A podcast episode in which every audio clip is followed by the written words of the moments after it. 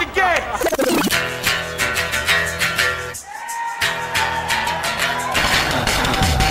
Are we doing this? Really? Wait for it. Are we doing this? Wait for it. Pow! What the fuck? Number WTF. And it's also, eh, what the fuck? What's wrong with me? It's time for WTF. What the fuck? with Marc Maron. All right, let's do this. How are you, what the fuckers? What the fuck buddies? What the fucking ears? What the fucking nicks? What the fuck Mullins? I am Marc Maron. This is WTF Live at the Bell House in Brooklyn, New York. Again, what a great crowd. What an amazing show we have planned for you. There's more guests than you can ever imagine just behind that curtain. Yeah. I'm thrilled to be here. Uh, this, I look. It was it was touch and go for a couple of days since I got here. No, I can't even like. I don't even know how to talk about this because I don't want to sound anti-Semitic. As a Jew, I don't want to sound anti-Semitic. But here's how it started, and and then I'll, I got a lot of guests, so I don't want to ramble on forever. So I land in New York City at Kennedy. I got a car service. I'm not a big celebrity, but I wanted a car service. That's not asking too much, right? So I call the car service with my confirmation number, and they said, okay, keep your eye out for a black Camry. A Camry? I literally had a moment where I'm like, a fucking Camry? Is that what this has come to? You can't send me a shitty town car so I can at least feel like I'm being driven by a car service? I got to get in the back of a Camry with some guy who's going to be right there. There's no elegance or importance to that. So I was pissed off about that. And then because there's a Dunkin' Donuts right there where you get the baggage at JFK, I don't know. There's some part of my brain that I'm starting to believe is is is driven by Satan, where if I see a Dunkin' Donuts, I'm like, fuck, I got to get Dunkin' Donuts.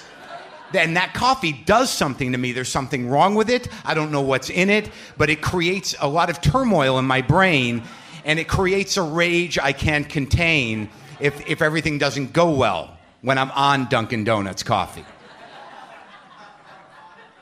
So I go out and I see my Camry, guy with the number. I get in, and you know I don't want to judge, but he's one of them. Um, it's not racist. Where, wherever you went with that will define your own racism.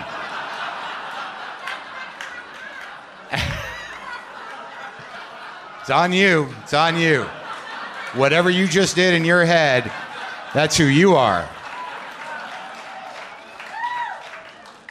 But I get in, and immediately it's like a brand new Camry. So he's like, you know, you know, pull down the, you know, pull down that the the, the armrest where the thing. He's concerned that I'm going to spill my Dunkin' Donuts in his car, and that's all he's concerned about. And the seat's uncomfortable, and he's right there. I can see the back of his neck. He keeps looking back like I'm a child who can't fucking drink in a car. Like I'm going to let any of that sacred juice spill out. That shit is so fucking intense. So I'm protecting my coffee, and then he fucking just goes, he sneezes. He doesn't cover his fucking face. So now I'm in this viral container getting jacked up on Dunkin' Donuts, and he's a complete asshole. Fine. All right. But then I drive to a hotel. Usually I stay at the Le Bleu, the Le Bleu Hotel. But this time I was at a place called the Condor. I didn't know what it was. All right, it was just another boutique hotel, and it's in Brooklyn, so I signed off on it. I'm like, okay. And I didn't know where I was going. So then we drive into like Jewish colonial Williamsburg. And and you know we, we drive in and i see them you know and I, and I have a visceral reaction to them. And i'm a jew but when i see them i literally like oh god they're here. They're there. They're there. They're all around. It's like that. Like i freak the fuck out you know because they're, they're, they're in a time warp. It's not poland. It's not 1850 you know and and they, they i don't know i cannot identify what happens in me but all i knew was like this is fucked up I don't want to fucking be here. Are you kidding me? They dropped me off in front of this hotel that's right on Franklin Street and, and by Flushing Street. I don't even know where that is, but all I know is that I was across the street from the Sukkot Depot. All right, Jews know what that is. Sukkot is a holiday where you build a hut and you dangle fruit from the fucking ceiling. So not only is it is it happening apparently, but they're the Sukkah Depot where you could get a Sukkah was right there. And I'm like, this is so fucking crazy. And I was immediately miserable because they, they just freaked me out. I don't even know how to handle them. And I, don't know if it's anti-Semitic or not. They creep me out. They fucking creep me out. I'll just be honest, you know. And I think in some in some part of my brain, I was taught somehow that they're the real Jews and you should respect them. Until like when I lived on the Lower East Side, I'd see them cruising for hookers on Second Avenue. I'm like, I thought, how could they're all rabbis in my head? Why is a rabbi getting a hooker? You know. So I get out and I'm freaked out, and, and then like I realize the hotel's owned by Hasidim. They didn't have Hasidim work there because who the fuck would go to that hotel? But I don't want to be anti-Semitic. This is just my feelings, and I think it's it's more some weird humiliation thing with me. So and then they give me a room that has two twin beds. And my first thought was like, is this part of the religion? I mean, do they have another room? Do are we supposed to sleep like it's 1950? And I'm alone, but I didn't want to sleep in a fucking children's bed. So and they said, no, we don't have any other rooms. And then I'm furious because Anthony Bourdain's supposed to come and I got to interview him. And, uh, and he's meeting there. Like 10 minutes after I get there, he's meeting me at this hotel. I'm in a strange place with these strange Jews around. And I'm literally about to complain to Anthony Bourdain, who goes into real strange places. You know, like I had to stop myself from going, yeah, I don't know, they're all over. You know, and.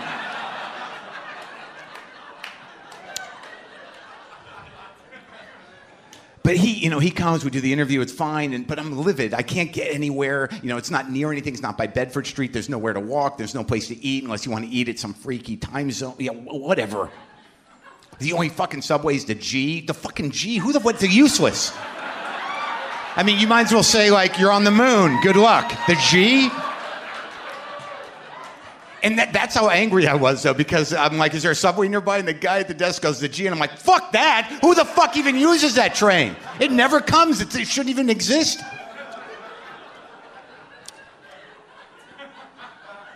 So I'm furious and I call the people that are in charge of me. And I'm not a prima donna, but I'm like, you got to get me the fuck out of here. And the cell phone didn't work in the building. So then I'm like, this is part of the Kabbalah conspiracy. They, they know my feelings against my own people. They don't think I'm a real Jew. And now I can't call for help.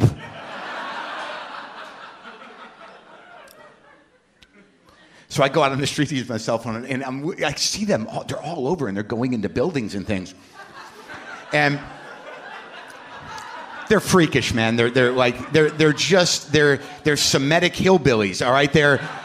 They're, they're, they're inbred. I mean, some woman was, with her fucking wig on was rolling a blonde child with the a blonde child with curls down the street, one eye in his forehead. Look at that.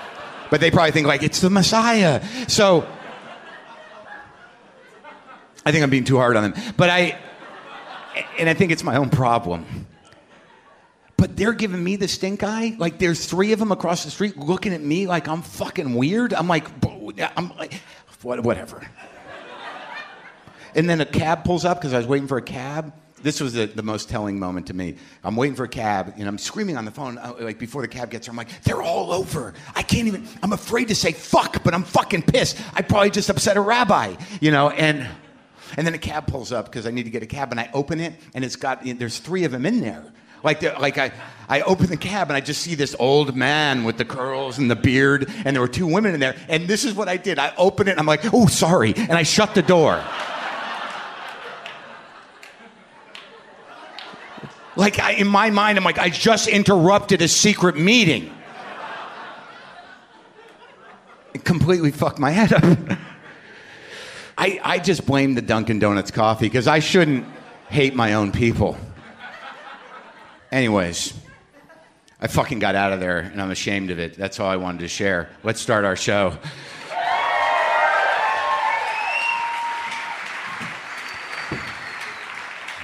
I don't even know if I have time for emails. How about one, one or two quick ones? All right.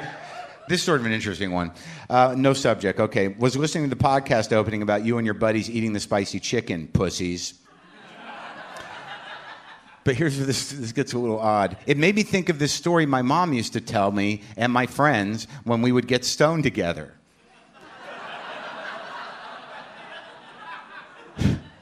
she died this summer, and when I get reminded of her, it makes me smile. So thanks. Here's a story told from her point of view.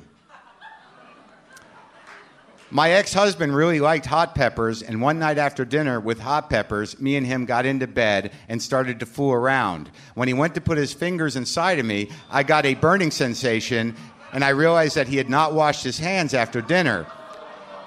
Don't groan this guy's dead, Mom.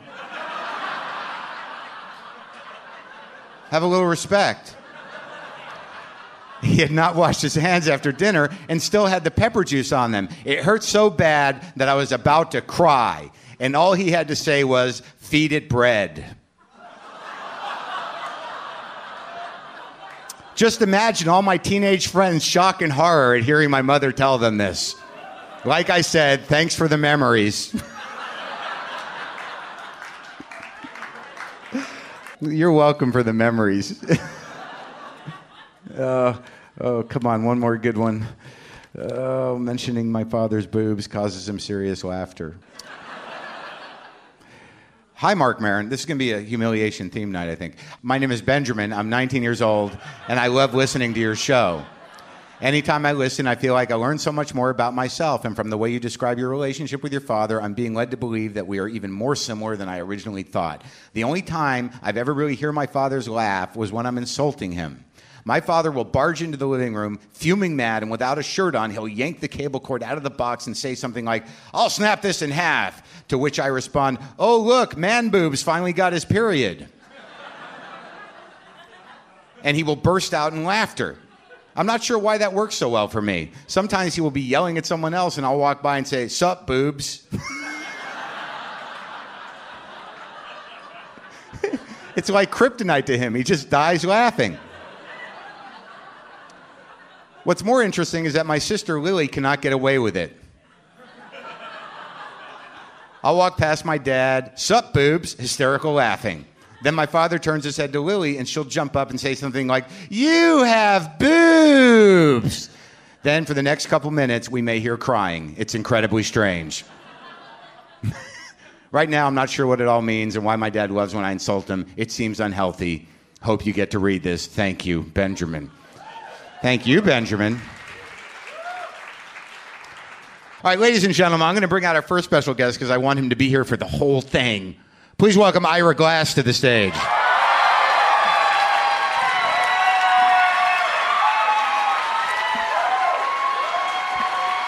Here, yeah, sit here.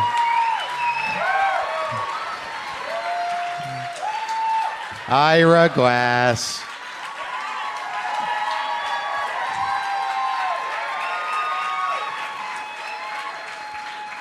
I'm having Yeah. I'm having a weird experience tonight here at Bell House because every fourth person I see walks up to me and says, "Huh?" The other night. Yeah, let's talk about that, uh, Ira. I, I, I missed that, but apparently uh, you got shit faced. Well, two nights ago at uh, Eugene Mirman's Comedy Festival, uh, there was a there was a show that was uh, the Drunk Show that my wife Anaheed produced, and so I couldn't say no. And so it was a bunch of us on stage, including Rachel Maddow and John Hodgman and, and Leo Allen and uh, Jody Lennon. Lennon, thank you, and some others too. Yeah. And I remember, and basically the gig was we were supposed to get progressively drunker over the course of the show. Were you playing quarters or some sort of highbrow quarters? Basically. yeah, there were a bunch of Yeah, funny games and things. Shakespeare's second play. Yeah. And I remember the first 15 minutes of the show, oh shit, you blacked out? Because that which is I've so- never done. I've literally never done. I woke up, the, I remember the first 15 minutes in detail Rachel Maddow, John Hodgman. I remember what they said. I remember what I said. I remember somebody made a speech about the 12 steps. And then. And then I remember nothing else, and I woke up the next morning in my clothes smelling of vomit. Ira Glass. And it's just gone. It's Well, like, I guess you didn't see these pictures then because there's a series. Are you that- serious? Yeah, oh yeah, this is I you. literally have no idea. And also, Did you was- even know whose dog that was?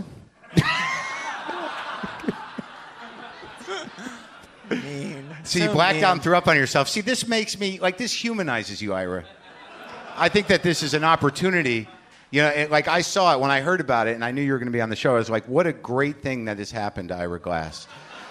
He's gotten drunk in public and vomited on himself, and has no idea what happened in about a two-hour chunk. And you know, I wish that I could do a uh, This American Life episode of you recounting that lost time. I wish that I could find you know, witnesses that I would put together and, and sort of go, um, this is a story about a man who doesn't drink often.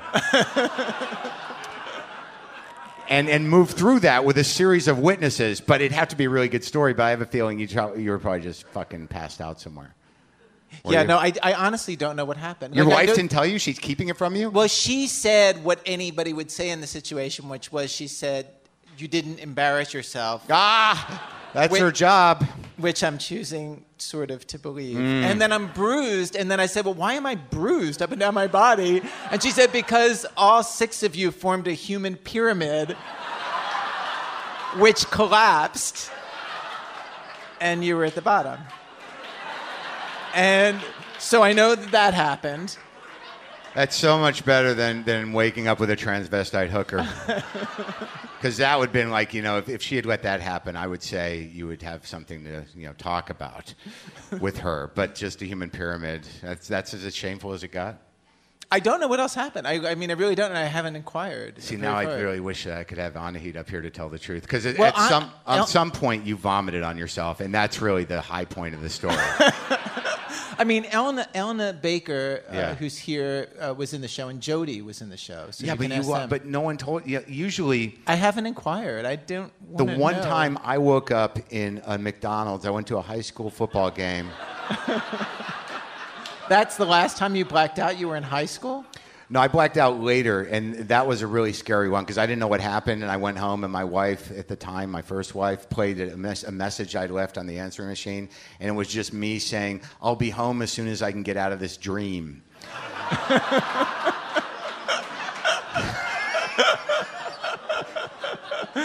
I have no recollection what happened. I vaguely remember being led to a cab by a couple, and my shirt was inside out. That's all. That's all I got. And so you, so you haven't blacked out a lot, like No, but the. McDonald's thing was one of these stories where, you know, I came to, I was in high school, and I came to at our McDonald's. I had gone to a game in Santa Fe, 60 miles away, mm-hmm. and I was with friends, and I drove. And I came to in the McDonald's in Albuquerque with no car, and, and people were starting to come in from the game. I was alone in a booth, and some girl who I liked came up to me and said, Why do you have rice in your hair? And, and I could not answer that question. And apparently, I was laying in the bleachers, vomiting like a fountain. And it had gone into my hair. The worst part of that story is no one apparently thought like he may die and asphyxiate. But I'm sure they were like, ah, fuck, look at that. What do you got on the vomit thing? Uh, I, I, I, rem, I remember throwing up in the back room over there. That's the only memory I have of With the people entire- around? Uh, my, I know that it was just me and my wife in the room, Mm. which I'm glad about. Yeah. That's what brings marriages tighter, is those moments. I was talking to her. I hope it's okay with her that I tell this story. She's blacked out once uh, while drunk, and the thing that she did is, you know, my cousin uh, Philip is this composer, this famous composer. Ira Glass and Philip Glass. She drunk dialed Philip Glass. And we, she didn't know what happened either. And Philip's girlfriend called her up the next day to say, like, hey, you were pretty drunk last night. And Anaheed's like, what are you talking about? She's like, you drunk dialed Philip at three in the morning and woke us up. She's probably just wanted to see if his answering machine went. That That is so, that really is the level one Philip Glass joke. That's the best you can do. Professional Really? Has it ever been framed on the answering machine level? I mean, have you ever done that to his face? Hey, Philip. He's told me the Philip Glass knock knock joke, which is knock knock, Who's there? knock knock, Who's there? knock knock. you get it. And he probably loves that joke. All right, so we're gonna let's before I like now that you've been humanized for everybody here as a man. Why who- do I need to be humanized? I'm human. I know, but like you're, you know, people like they. I'm human. I'm a human being. What? How do you perceive me that you don't think I'm human? Ira Glass performs the Elephant Man off Broadway.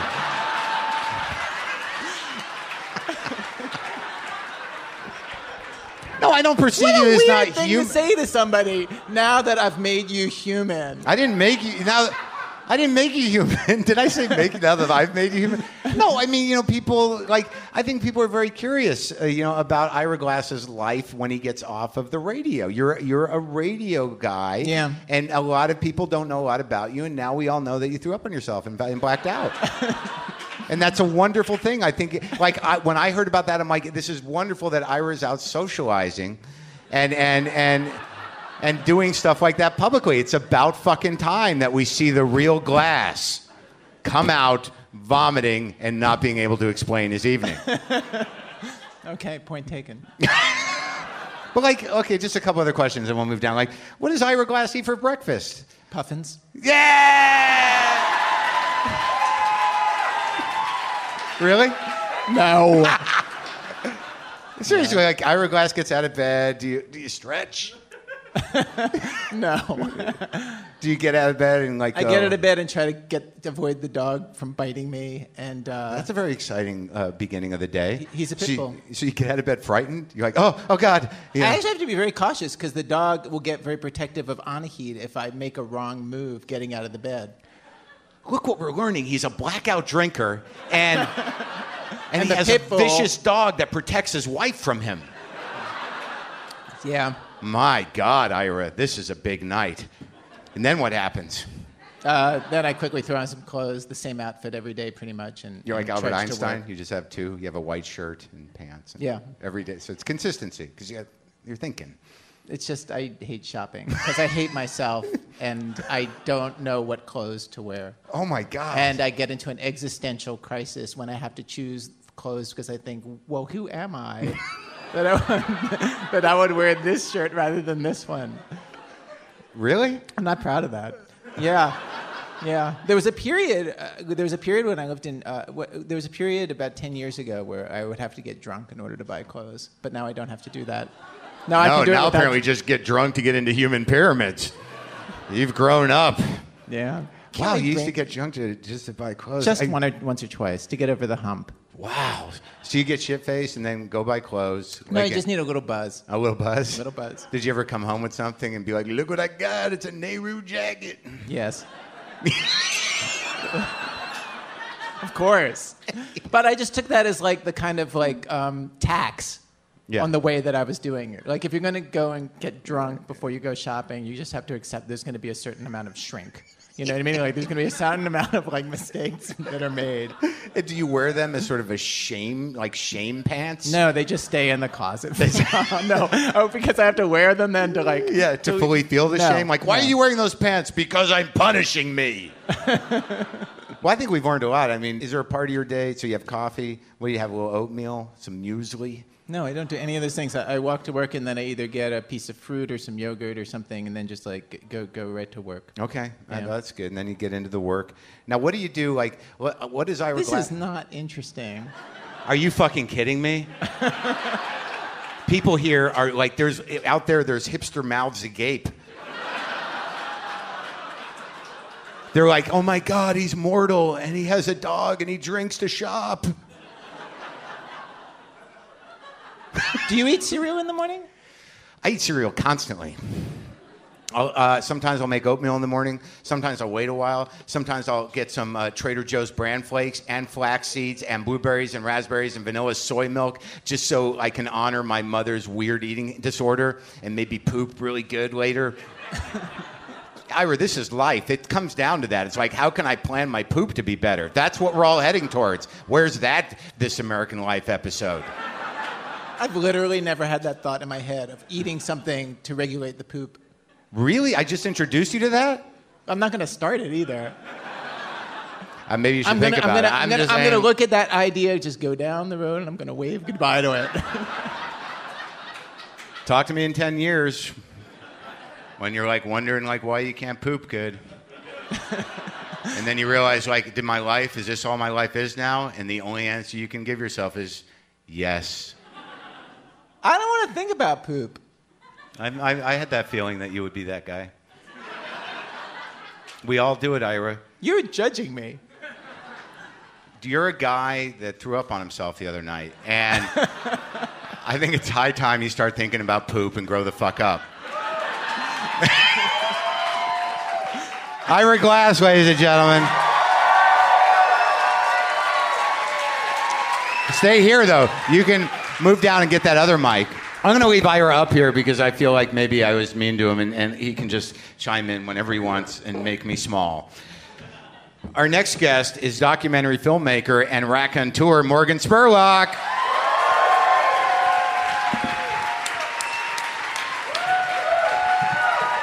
Morgan Spurlock. Have a mic. Ira, are you? Are you? We're good, right? Yeah, You- we're good. Okay. Wait, are you worried that I'm mad at you? He looks furious. I know. I just like you know. Like I, I feel like maybe uh, I'm We are totally good. Okay, this is Morgan. Do you know Morgan? I do know Morgan. It's very Yeah. surprising to see Morgan when he's not making a documentary of some kind. I thought you'd come out with a Is camera. be an this is it. This is going to be good. Is it going to be an all documentary night? Like Michael Moore is next, and then I don't. That would be difficult. He to loves get. the cupcakes backstage, by the way. Michael, stop. So, have some self-respect, Michael. You can't eat justice. Um, he's not here. He's not here. So, now You I almost just, made me spit right into the ground right there. the first time I met Morgan Spurlock, I had no idea who he was, and neither did you. It was like I can't even remember what year it was, but I get this call. Do you ever It remember how? been, It, it would have been like 2002. I don't even know how it happened, but he's like, I got this great idea. All right, it's an animated thing, and we're going to do a bunch of them. And, and he goes, it's called Tommy Tourette's. All right, so he Who has- better than Marc Maron for that character? right? Yeah. So you had this big vision of This like is this is like pre Supersize Me. This I had this I had a web company, and so the whole goal was to create programming on the internet that we were then going to sell off to like you know TV shows. Right, and- but there was- yeah. me night- and eight million other people had that brilliant idea. yeah, yeah. But at no point did either of us think that it was in any way offensive to No, people that might suffer from this. we're like horrible- this is a genius idea. yeah. So, Best idea but wasn't the idea was it was a series of animated shorts of this character that just can't control himself in a work environment? That's right. So your idea was like, we'll have Tommy Tourette's 2.0, and then you'll just keep upgrading, and everybody will want this thing. and it was just a guy that walked around the office going, "Is this the copier? Fucking, I can't stand this shit. Fuck that." and you were like, "This is great," and we.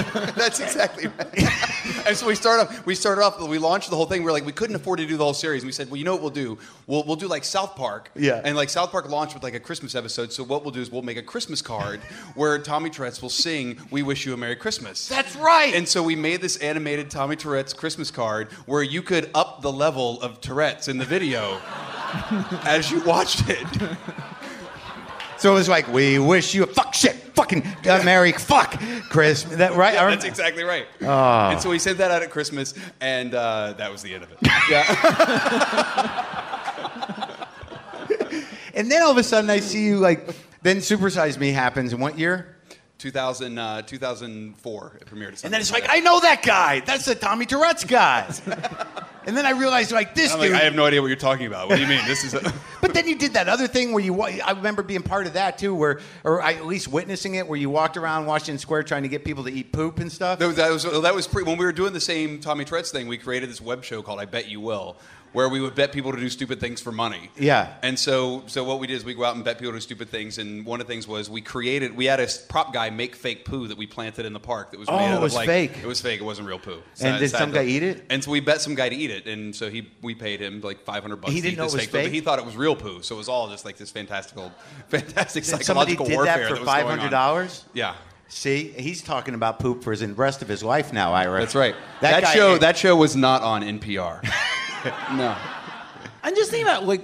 So you tell him after, like, when does he figure out oh, that Oh no, it's we never fake? told him. No, we never told No, him. no, no. No. So on the No, first it's bite, To is he this- like? unless is- he's on his listening to this first bite is- podcast, he still thinks he's the guy who ate poo on a Wait, show. wait. So what did it taste like? Like what flavor did? It? I didn't even try it. It smelled so bad I didn't even go there. So the it guy was made- brown You flavor made with fake- chunks, You made something that was disgusting as actual poop. but it was made out of And it- real food. It was made out of real food and cheese products. But it looked and it had the same consistency of a fine dog log. Yes. yes. See that? We should find this guy. He should be on an episode of This American Life. I like remember the old John Waters film where, uh, Sure. yeah, where Divine eats the poo. That Yeah. was real poo. That was real poo. You saw it come out of the dog. That's the way we roll in Baltimore. That's right. It comes out of the dog. Represent. And I don't know how I feel about this poo fakery that you're introducing to American cinema, my good man. I know, well, this aired on MTV. I wouldn't know if I'd call it cinema. How did you feel about Divine eating poo when you saw it? It was it was amazing. It was shocking. It was it was mind blowing. Oh, World awesome. changing. So, all right. So then you go from there to the eating poop, and then you make this fucking Well, then we, so we, rocking sold, we, sold, we documentary. sold that show to MTV, and we ended up doing 53 episodes of this show for MTV. And then when they canceled the show, we had because at that point I had amassed about a quarter of a million dollars in credit card debt after post 9/11. Like I couldn't, there was no jobs, there was no production, and so I kept my company going with credit cards, kept Yeah. paying people with credit cards. Mm-hmm. And so um, during the course of making that show, I paid off about fifty thousand dollars worth of that debt and had and made about fifty grand. So I had like fifty grand in the bank, and so I said, well, I I could either you know, take this fifty thousand dollars and throw it into that bottomless pit of debt, or we could make a movie yeah. because that's logical, you know, Right, as, a, right. as, a, as a film. Yeah. And so and so we got the idea for Supersize Me, and that's what we made. And that was your. Yeah, that was it. That launched you. Yeah. A guy who almost kills himself eating shitty things See, made I you threw, a star. see, I threw up out of a window. Yeah. yeah, just like National Public Regurgitation. Yeah. and it was fantastic. So it was just like, so now we have that in common. Yeah. We do. It's like we have bonded now have, over yes. vomiting. We have. Yeah. Yes. Now, okay, but then you went on to do. Um, there's there's a lot of things. I guess the point I'm trying to make is that your is your vision like are you like what was the the the series called where you have people live uncomfortably? 30, 30 days. yeah, that, that was that wasn't kind of the mission, but it just kind of happened. Yeah, So that the po- the idea was that was like let's take this guy. you take somebody. Yeah, you take somebody. Uh, I'm not being them in it- condescending. I just have bad memory. it's just your nature. Yeah. yeah. It's just uh, no. No, I'm not. I really. okay, wait. Let me ask you a question, my what the fuck audience. Would you rather I do research? I look. I fucking have his wiki page right here. I could have been like, I could have made notes and his credits. You know, I understood. Did I get to the kernel of what the show was? Yes. Okay. Moving on. No, I, I enjoyed the two No, the, the, episodes whole I idea, the saw. whole idea was like you'd take people and put them in a situation where they'd have to kind of question their own beliefs, like in a situation that's kind of antithetical to their own, and it'd Right. make them very uncomfortable. Right, but th- it was good, right? Did, did you find like people? Did you learn from that? Did people learn? Did you did you go back when? Didn't you put Yeah. like a, a Christian dude in a in a gay household or There was something? yeah, there was a guy who uh, who ended up living and moving into the Castro with a, with a gay guy who was completely against homosexuals in the military and gay marriage. and gay how did that rights. end up for that guy? Uh, it was amazing. Like it changed that guy's life. Like the two guys became friends. Um, Do you follow was- up with these people? Well, there, there's the best story that came out of that episode. Is Ed? There was uh, you know the gay guy in the episode. Ed was walking down the street in the Castro, and this guy comes up and hugs him after the show, and he's like, "What- you know, what was that for? He goes, I got to tell you, I came out to my parents seven years ago, and they threw me out of the house. And they haven't called me, they haven't written to me, they won't talk to me. And 15 minutes after that show aired last week, they called me for the first time. and so, which was amazing. You so know, that's so- fucking great. yeah. So to have something like that happen out of a out of a show is incredible. That is uh, that, that is incredible. And, and and and now what what what one are you working on now? Didn't you just have one at a at a festival? I just had yeah, I just had a film at the Toronto International Film Festival called uh, Comic Con Episode Four: A Fan's Hope. That we yeah that we filmed at uh, San Diego Comic Con last year. Can you spoil it a little bit? Has anyone Well, it's, seen it's, a, it? it's a film that's all about kind of the geek-tastic universe of San Diego Comic Con. Yeah. And it's a film that we made with Stan Lee and Joss Whedon. Um, we followed seven different people into Comic Con. Yeah. And I tell the story of this kind of, uh, you know, nerd mecca, you know, Yeah. through their experiences. Nerd Mecca. Yeah. And and uh, did, was you satisfied with it? You like it? It's great. I love, I love the way the film came out. It's spectacular. Now, what's this project you want me to be part of? There's a there's a show that we do. There's a show that we do for Hulu called A Day in the Life, which um, we've been doing for. Thank you. That guy saw it. That's the thank you. Thanks for watching. That's the power of Hulu. that That's one the guy. Power of Hulu. Yeah. Thank you, sir. Tell your other friend. Season finale this Wednesday. Um, the, uh, so each episode we spend one day with somebody, like from the minute they wake up to the minute they go to bed, and uh, I think you'd be great for the next season. Oh, that'd be that. What do you guys think? Let's let's let's build it around an event, like uh, maybe a doctor's visit or something. Yeah, something. Yeah, Something. Perfect. Or go to Whole Foods with me, like that. and I'll steal something. Yeah. And or maybe we can make the rounds. Like I have this. Look, I'm not going to pitch myself to Yeah, you, but I appreciate the offer. So where do you got to go now? I know you got to leave. I uh, I'm uh, part of a benefit tonight for Burma Relief that I got to go to tonight. So I'm, Oh. host, I'm part of one of the hosts for the thing. Oh, oh, you're gonna you're gonna host a, a I'm, segment. I'm like no no I'm like one of the people who's like hosting this uh, this benefit to raise money for Burma tonight. what time's that start? It's It, like- start, it started at seven. yeah. so now I feel guilty. Yeah, there's. see, I'm not kidding. It's true. I gotta go. What are your duties at this thing? You didn't even dress. No, I got. I'm going to change in the car. It's. I'm like. It's like I, I got my suit in the car. And then are you going to go on stage and make a speech about healing? yeah, exactly. Really? Healing. what are you going to say? I'm going to say uh, we should all do our part to pitch in and help. Wow, Just that like very is me. fun. believable. Thank you guys. Thank Very you guys. believable. Please dig deep. Everybody, dig deep. Morgan Spurlock. Ira Glass just gave Morgan a dollar for Burma. Thanks a lot, buddy. Good to see you. Please welcome to the stage the author of the New York uh, Regional Mormon Singles Halloween Dance, Elna Baker, ladies and gentlemen. Hello. Hi. Hi. Thank you for coming. Of course. So, what did Ira do when he got all fucked up? Okay, I, Yeah. I actually I had Edward Forty Hands the whole show, but I remember much more than Ira. The best he got, he had to do drunctionary, Ooh. and the word was gerrymandering, Yeah. and he drew three circles that looked like a snowman, and a line and another snowman, and we didn't know what it was. Sure. And so he just kept pointing, like, obviously that's gerrymandering. That's a really hard word God. to do while drunk.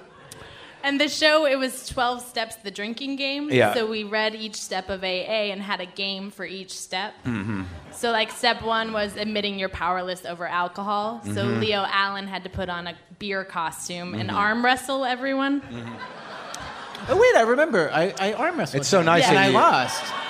I lost, but I really thought I was going to win because he, he doesn't look that strong. You know, you know what's beautiful about the intelligent comedy community is their empathy and their sympathy for people that have a real problem in their life. And I, um, I just really want to thank you guys for, you know, keeping the level high with people that are dealing with a sometimes Actually- deadly disease. I, Step I personally five, can appreciate that. Step five is admitting that you have a Oh, you don't got to tell me. All right. So, so we brought Dan St. Germain, who's sober now. We brought him out to tell his rock bottom sober story. Sure, the guy's And- like 10 minutes sober. You probably sent him out. Call Dan St. Germain and make sure he's all right. So he told his sober story, and we were supposed to heckle him the whole time. That's what we did on stage. Yeah, you were you were great. Dan Dan st- Dan Dan started his story by saying, "I live with my parents," and Ira jumped up and was like, "Wait, whoa, whoa! You live with your parents?" And then Eugene Mirman, who was also in it, said, "Wait, Ira, you do stories about people who live underwater. Why is that so shocking?" Is Anaheed here? Because I think we really need the vomit story. Uh, well, no, he was backstage vomiting after the show. Was but was people other people were around, right? Other people around, she took him into the room and closed the door and just said to See, us, that's a nice way. Ira Yeah, it is. is. sick. it all happened behind Uh. closed doors. All right. So let's get into this Mormon business. All right. Now, are you are you done with that, or where are we at with that? Well, so sensitive. very sensitive.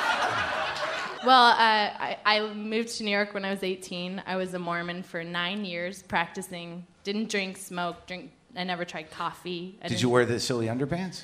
Uh, I didn't because you have to go on a mission or get married to get those. You have to earn the funny underpants. You do. I had no idea. Yeah, you don't just That- get them. What? Nothing. Did you know that? That it- that's one of the payoffs is you I, get I to knew wear the. I, I did know that, but I don't know why I know that. I don't look down on you for not knowing that. That's now, kind of okay, obscure. maybe I'll try to be more sensitive because this is real. So, And in the new Mitt Romney presidency, you will pay for anything you say now. wait, are they going to take my name and put it in a mountain? You will be baptized after you die. How is that fucking right? I've actually done that. I, You've baptized dead people? Yeah, I mean, it was back in a time where I didn't think that was wrong or weird. I mean, I thought it was a little weird. You just get in. I don't. I'm this. I'm gonna get in trouble. You're not supposed to talk about what happens. What happens when you get in trouble with the Mormons? You get excommunicated, which I was. I've been afraid. I've. I, I've been not practicing for about a year and a half. It was a really hard step to take. Uh, I've essentially lived a year and a half of my life like a teenager, doing everything you all do in a very natural sense, and each at each moment thinking, "This is horrifying. Act like it's normal." um, but yeah, so I for the last year and a half, I've been afraid that at some point I would get excommunicated. But I, I, you, you're not supposed to talk about what you do in the temple. But when you're back, but here I But- go. Wait, wait. So when they when they baptize, like, what does it mean if the person is dead and not present? And do they use water? Is there? yeah, does- you get in a big vault. It's like a water vault. But then a the water person- vault? But then the person isn't there, right? Yeah, so But wait, you. what's a uh, water vault look like? There's, uh, I believe it's 12 oxen. They're statues of oxen. This is a real place. So this is a, it's a place called the Water Vault. Don't go chasing And you- water vault.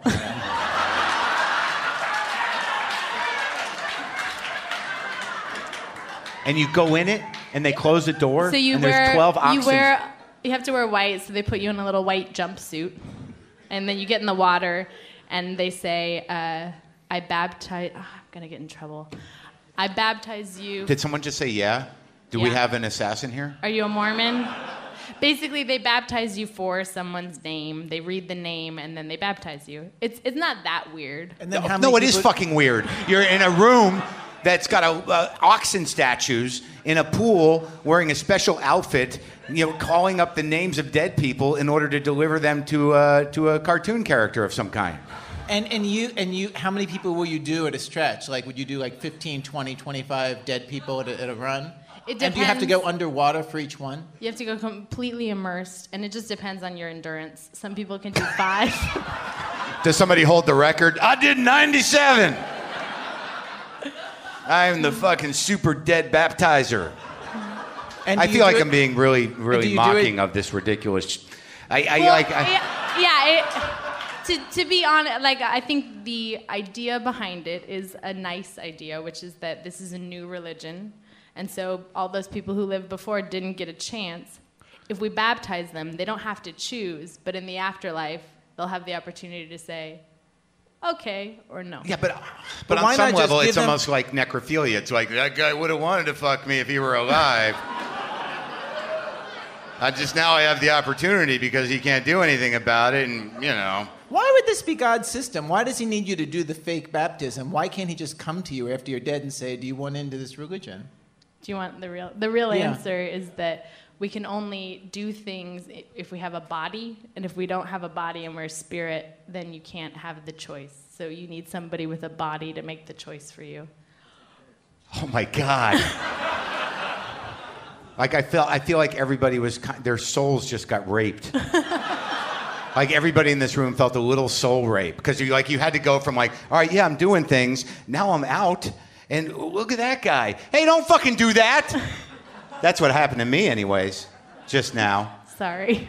It's okay. So okay. So I see you're you're. It's still like sort of difficult for you. So, so drinking fun. I mean, I, though I remember the first time I drank. I just remember thinking like. Everyone is so agreeable. like I am making so many friends, and I didn't know why. It's just like tonight is so fun. And that, did that did that also happen with the sex? Oh, that's another story. I did. I mean, part of the. It's, do you know the Landmark Forum? It's, Yeah. Yeah. You didn't go right from Mormon to that, did Well, you? Well, what happened was I was still Mormon, but I was like figuring out what I wanted to do or not. And for Christmas, someone bought me the Landmark Forum. Wait, which I don't is, know what that is. What is it? Mark, can you explain it? It's the it's it's the uh, it's the uh, the the hot rodding of est. It's a, it's a similar sort of like system of est. You, you're you're you're you know you can you can stop things from being put in your head. Totally. I mean, and and so, but for Christmas, someone bought me that, and it was expensive. So I was like, I guess I'll. But also the notion of like, what do we buy our Mormon friend? She likes Colts. so I guess just a landmark forum T-shirt. so I went, and part of this is true. The way I stopped being Mormon was that they I went and I thought it was really ridiculous the whole time, and I was kind of judging it in my head. And then the guy called me up from the audience and he said, uh, I feel like you're a cynical person about this. And he said, just try on for a minute the idea that there is no God and that life is meaningless and empty and that there's no hope. That guy's hilarious. So I, I tried on the idea. I like I was like I thought of a really sad moment. My dog died. I thought of that moment. And then I tried it on, I didn't take it off, and I left and I gave my very first blowjob.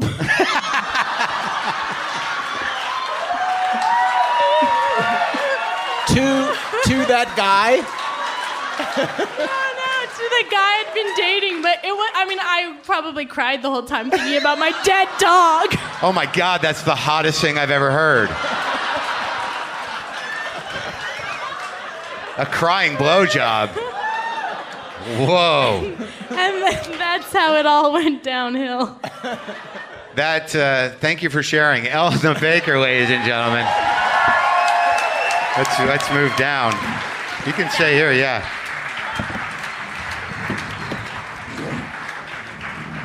Wow. My God, a crying blowjob. How did your boyfriend feel about that? I, we, I mean, each step of the way. It was. I mean, I feel bad for. I just want to hear how he coached you through that. Just, can you give me a couple of quotes? Like, it's okay, baby. You're doing a good job. What did he say? Just let the tears land.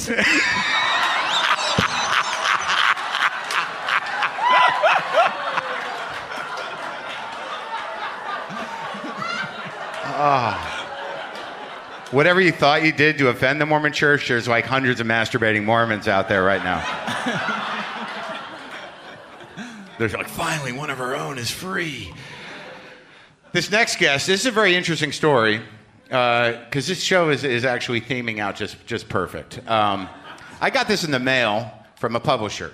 Uh, I will name the publisher if I can. Uh, oh, it's a Picador paperback original. I, I'm on some mailing list. And look at the cover of this book. It's just called Humiliation.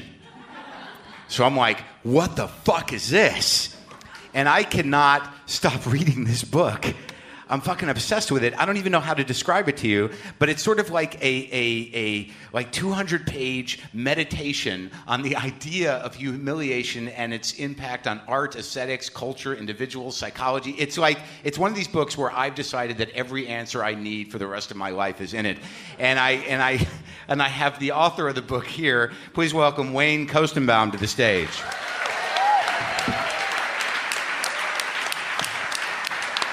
Thank you. Grab a mic.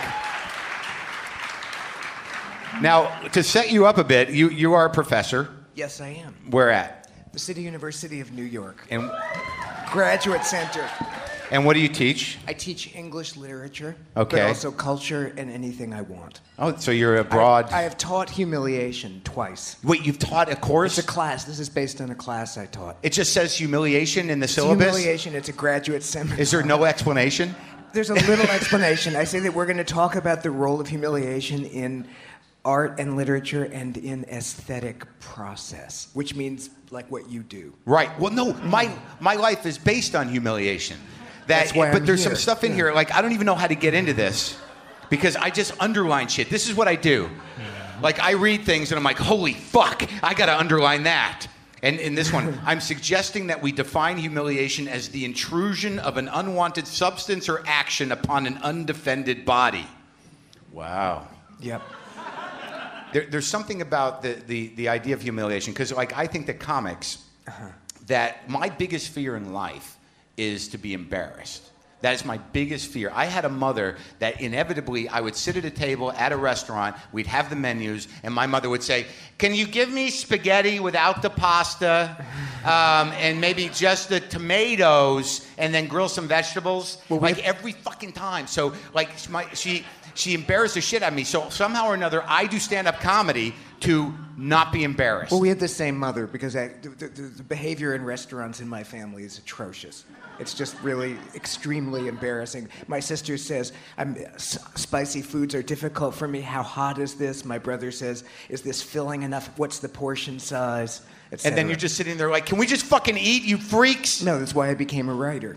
so I could write about these things. But of course, you humiliate yourself every day. Right. But you you change it. Yeah. You you you, you make it a, kind of a heroic drama. I mean, like that film. Yeah. I like the sound of that. You know, I like to flatter straight men. It's Yeah. one of my hobbies. you know? it's actually true. It's See, that was both that was both complimentary and also dismissing in some way. Like I felt special for a minute, and then you took away. No, it was I think you humiliated me a bit because I No, was it was- like, I could, you know, maybe if this works out well, something weird could happen, and then, and then all of a sudden you just lump me in with everybody. No, no, no. I, I humiliated myself, but I also I had what happens when I, I had a moment of insight. I realized I said a, a thing. I called you a hero. I thought I've been doing that for 40 years. I'm always calling straight men on quests heroes, hmm. and so I had to. I'm an honest guy, and I say exactly what the reigning truth seems to me at the moment. Okay, so let's get back to this. So, am I still a hero, or where are we at with that? No, I think you're a hero. I don't. I- think you you are a hero. Okay, we're good self, again. You're a self. No, this is serious. This is not flattering a straight guy. You're a self documenter. Yes. And that I admire, and that's the legacy. That is the humiliated. Oh my God, I'm putting that on my resume. Self documenter. You're a self ethnographer. a self-ethnographer, Uh-huh. like of my own country. Yeah. This is fucking awesome. You anatomize the, the little the crevices between um, the crevices that usually go without saying. That's your specialty. This is getting grosser and eat- grosser. Crevices. I'm sorry. I, I think that I'm on a date. I um. See, funny that I got in crevices so soon. All right. Can I just read like a couple more Yes. things? Because I, I, I think that there's a lot of poetry to this. For a long time, civilization has been in the business of siphoning the body away from the scene of vocal expression, of interpersonal confrontation. More and more, the industries of communication and entertainment, with their globalizing quest to amuse, stimulate, connect, secretly work to deaden or desubjectify the human voice. Yes, that's true. He wrote that, man. Holy But- fuck. I don't even know- know what that means, but I'm fucking blown away. I won't say okay. I won't say crevices, but I will say that because you are using your voice and this is live, we are not. Um, we are not the culprits in that um, deadening of human sensitivity. They're just doing it to us. Yeah, no, we are resuscitating the live voice with all its risk and Yeah. flaw. Yeah. And this is the one that really moved me because this see the truth of the matter is is I once said, and I hate when I say that about myself, but I once said that the like when people talk about edgy or they talk about you know shocking uh, that a lot of that shit has been played out. That you know what is was once known as like wow i'm offended. That shit is all dead. There's nothing you can do that is really edgy other than be honest because that makes people uncomfortable. And I, and, I, and I think that like i'm aware of that but there's a vulnerability to that and the risk of humiliating yourself is high But how would you define humiliation? Would you say that, that would you say revealing a slightly embarrassing thing about your past is humiliating? Well, there's a lot. There's there's Yeah. those, and then there's also like shitting in your pants when you didn't plan to. Um, there, there's also. But the thing is, mentioning it, the, the big, of course, we know the big difference between actually shitting in your pants, say on this show, Yeah. and mentioning it is that it's very funny to mention it. It's not in the least funny to do it. well, I think I, Ira was humiliated because he woke up with vomit all over himself. W- Was that true? Yes. Yes. Why would I say it if it weren't true? Like, No, why would great. I lie? Oh, I'm going to go on stage and make that up. Well, you don't look like a, a guy that has vomit would have vomit on you. But That is why Mark that's- felt it was why it's a important to story. discuss it at length. I understand. No, and and up until I have to say, I don't think I'd had vomit on myself until Saturday night at the age of 52. I don't think I'd actually ever thrown up on myself. You know, I I vomited I vomited in third grade, and it's taken me decades to talk about it. And I talked about it in this book, and I so I applaud you for taking only two days to mention it in public. Now let me just tell, like, because like I'm having a hard time like fully explaining the the point of this book. It, it's just. It, it, it was so moving to me, and this last story in here, like you know, literally made me cry. But like you do this thing at the end where you literally talk, you just capture in paragraphs humiliating incidents in, your life, and to me, they read like jokes. And and I just think that like what is in your view after writing this book and, and having this meditation on humiliation why are you are, are you so obsessed with it? And what does it mean to our culture? Why is this why was this important to you Well, you know, I'm actually not obsessed with humiliation. It's just the f- I have been humiliated a lot in my life, as we all have. Every and, day. And because I'm a writer, I dwell on the, the the things that I should not be saying, and I know that when I'm writing, I stare within and I say, "What is the?" You know, I warm up, and I've taken years to warm up, and then Yeah. the moment comes, and I say, "What is the thing I have never said, or that?" Um, defies saying, and then I type it up, and it looks very clean and neat on the page. yeah And I'm happy. so it's like look at right here right here a kid in seventh grade gym on the soccer field called me a wop faggot i was flattered to be mistaken for an italian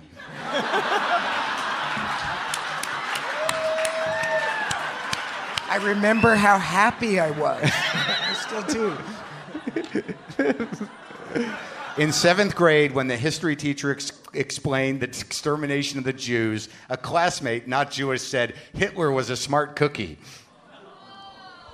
And you took that. No, I might have th- there. I don't know if his phrase was actually "smart cookie." Yeah. It was something like that. Okay, I know there's like some. No, I took it. What was I to do? Like this one, this is beautiful. Like, and I think that this Thank is you. seventh grade. One night, I jerked off for hours without stopping. Don't be embarrassed. He's right here. He wrote it in a book. The next day, my swollen penis looked like a dreidel. Afraid that the swelling would never die down, I told my mother that I had an upset stomach and begged to stay home from school lest I reveal in PE class my deformity. And it's true, you know, and I've often wondered about that dreidel shape, which after a very active sexual life of many, many years, has I've never ever seen on myself or anyone else ever that exact dreidel shape.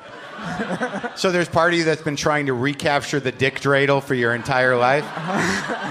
Maybe that should be the name of your next book, Recapturing the Dick Dreidel. Did the little Hebrew letters form on the sides? Gimel, Yud, Chet. No, it came without letters. I just, uh, for some reason, it validated me. I was like, this is the field book.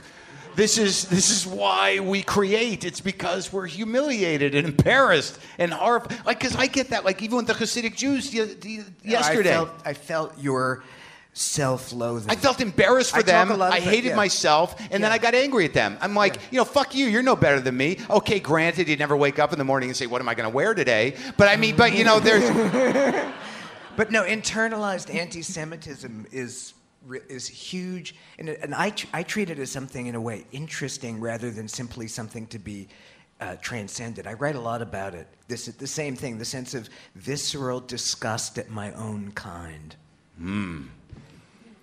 That's my next comedy record. Yeah. and you know, you were talking about those prostitutes. I would, one of the only times I've been solicited while a passerby in Manhattan was by an Orthodox Jew. I was walking along the West Side Highway ye- or West Street years Yeah. and years ago. It was the day before my oral exam in graduate school, and I was just sort of going over, you know, Keats and Byron, and this Orthodox guy pulled over in, in a Rambler or whatever, and he asked me, you know, like, did I want to give him a blowjob or something? I said, How do you know I don't have AIDS? And he drove away.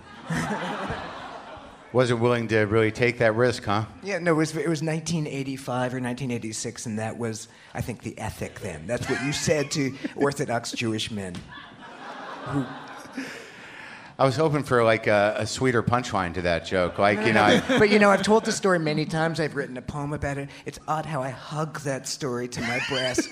as some kind of deep validation that though I loathe my own kind, they finally knew to want me.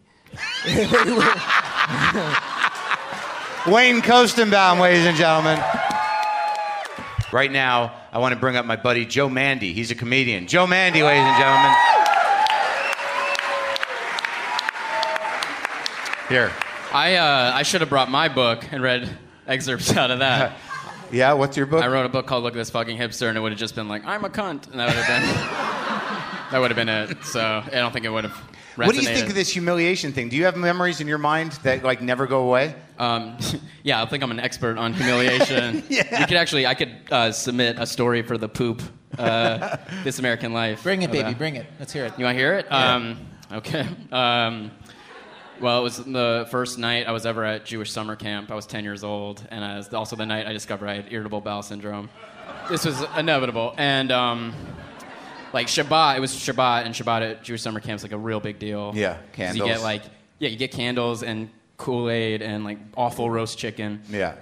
and I ate way too much of that. And then right after eating way too much, you do Israeli dancing, right? And then then you go to bed. Yeah. So uh, it was like 10 o'clock, and I just danced my little Israeli ass off, and um, went to bed.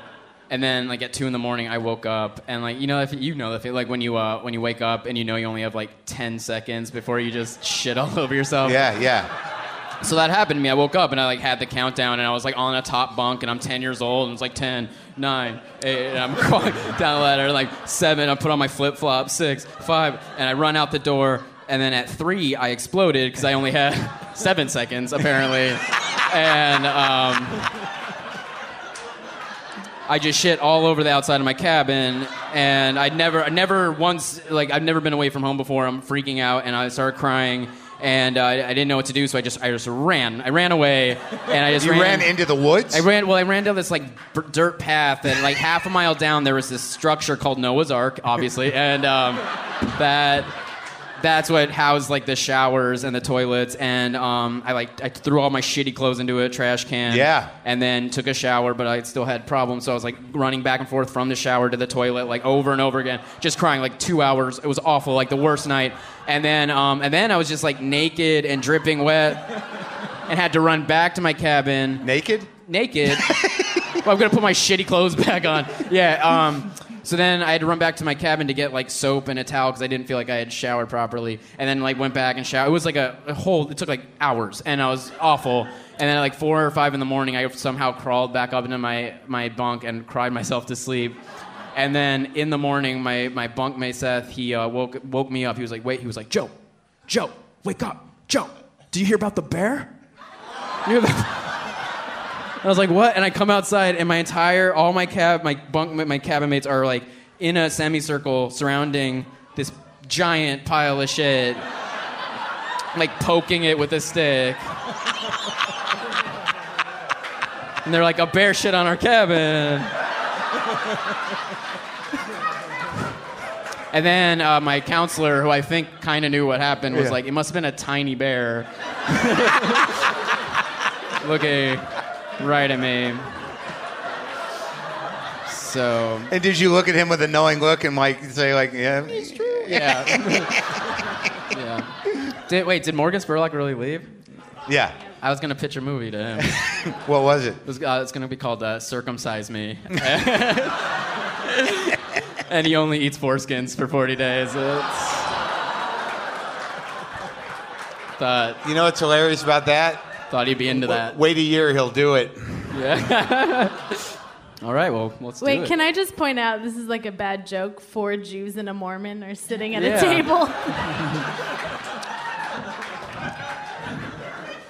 So Joe, Well, you're- we'll, we'll all be Mormon eventually. apparently, But yeah. Down the road.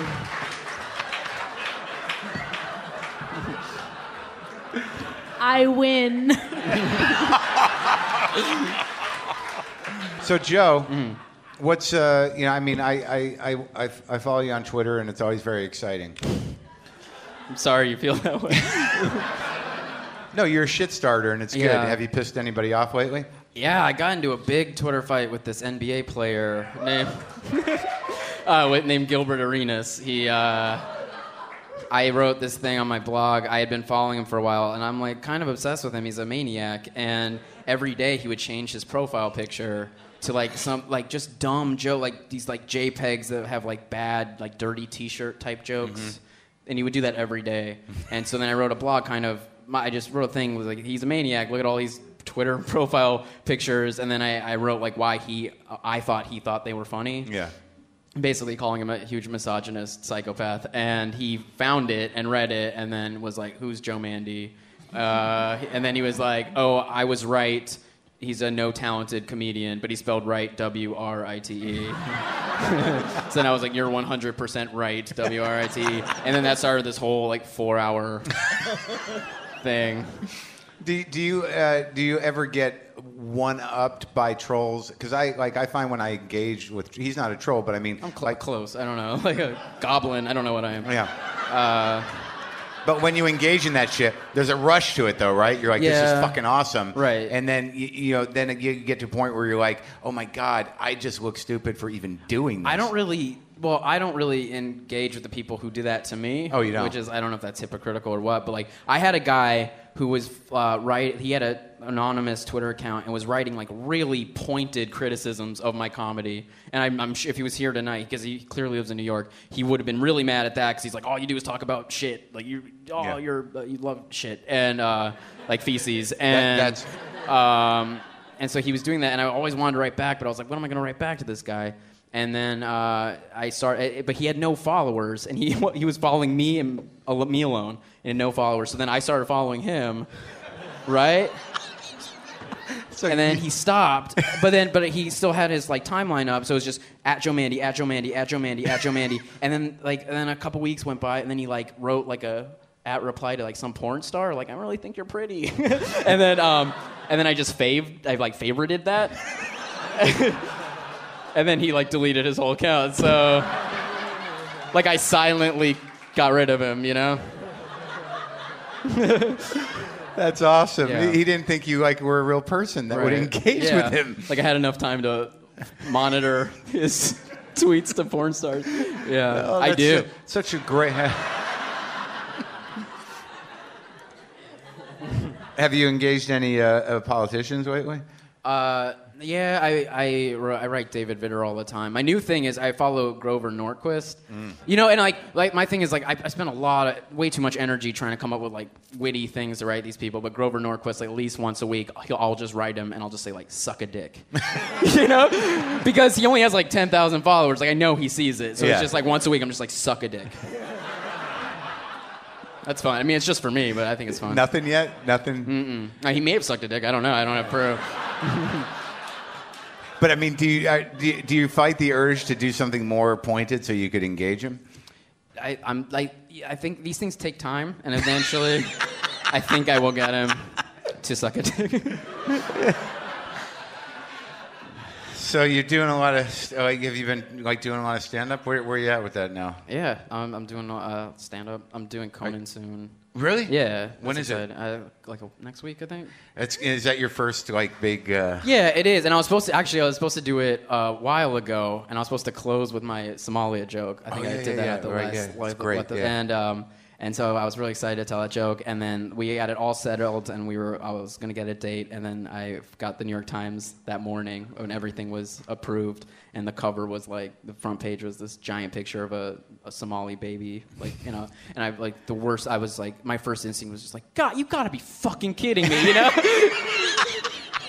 Really there goes that joke. yeah, exactly. So then I gave money to the World Food Program, um, but I'm not doing that joke. I can't do that joke, and it's really upsetting. And what'd you replace that with? Uh, my a shit. No, I'm just kidding. a, shit, a shit joke. But shitting at a summer camp. So have you been like headlining or what? Yeah, I'm starting to headline. And a how's little that bit. feel? Are you like, are you going out to just regular comedy clubs where people don't know I'm, you? Yeah, I'm doing like. Are you headline fighting now. a good fight? I'm trying. I mean, I, I'm I'm trying. I feel like uh, sometimes it's just like, oh, you don't like me, you know, and it's like, oh, well, I'm here for another 40 minutes, so let's just figure this out. That's I I so You want to hear about my? I have really strong opinions about bagels. Want to get into that? yeah? No? Okay. Here we go. Yeah. So that's happened. That moment where you're like, oh, there's nothing I'm going to do to get these people, and now Yeah. it's just going to be tr- negotiation. Yeah, and I'll and I also like I'll just get. We- I have a joke uh, comparing religions to movies, and I, I basically uh, I call Judaism Fast and the Furious, and I call Christianity Too Fast, Too Furious, because they like Yeah. borrows heavily from the original. And um, but like in the sequel, in the sequel you have Ludacris, and I was like, I love Ludacris. I just don't think he's the son of God. And that's nothing, you know. And then I'll be like, because like when I watch Too Fast, Too Furious, I'm like, he's not the son of God. That's just ludicrous. that's just ludicrous. And then it's kind of tense after that. You'll figure it out. I'll Joe it out. Ladies and gentlemen.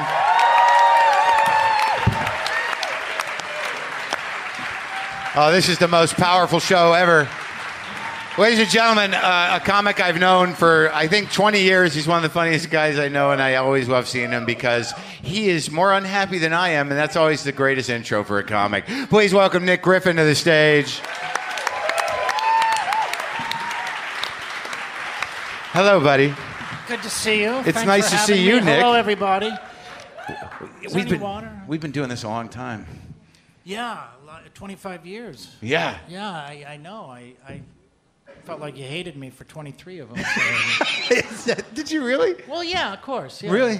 Well, we Because used that's weird. Because I thought you hated me. Like I I, passed. remember, I remember walking into clubs here in New York City, and I was always, I was always scowling because I was afraid. You know, I just, was afraid. Yeah. And I'd see you scowling and be like, "What the fuck? That guy's doing my thing." I always thought that you fucking hated me. That was one of the weirdest things when I finally talked to you, where it had nothing to do with me. And no, had- of course not. Never does. does Yeah, it? but I literally like I always thought like, what the fuck is that guy's problem? We still haven't figured it out. I don't know. I don't know what my problem is. yeah. Have you have you made any progress in uh, assessing it? Yeah, I think I'm just afraid of everything and Hmm. people, and you know, I, I want everyone to like me, and so I, um, so I immediately hate them because I know they're not going to like me, and then they, then then they'll like me, and I'll I'll hate myself for hating them previously, you know. And this is all in the opening five minutes. yeah, this is every show I do every night. So um, yeah. Anything like monumental happen lately? Nothing big has happened lately. I, um, I, uh, I'm single, and I, I was on the uh, subway the other day. It was a packed subway. I usually am not out, you know, during rush hour or anything, but I was. I saw this beautiful girl on the subway. Have you ever had this happen where you see a beautiful girl on the subway and you want to say something? And, and it was great because I was like on the pole and we are all packed in there, and she's on the pole, and we're looking at each other, and I'm thinking she's looking at me, and Yeah. I was like, couldn't help myself. I said, "Would you like to go out sometime?" She's like, "No." and I had four more stops, you know, just just staring at her like this. That was your opener. Are you sure? yes, of course it was my opener. I don't know what stop she's getting off. People should have it on their shirt. I'm getting off at two stops or I'm getting off at Canal Street. If you want me, you know, say something quickly.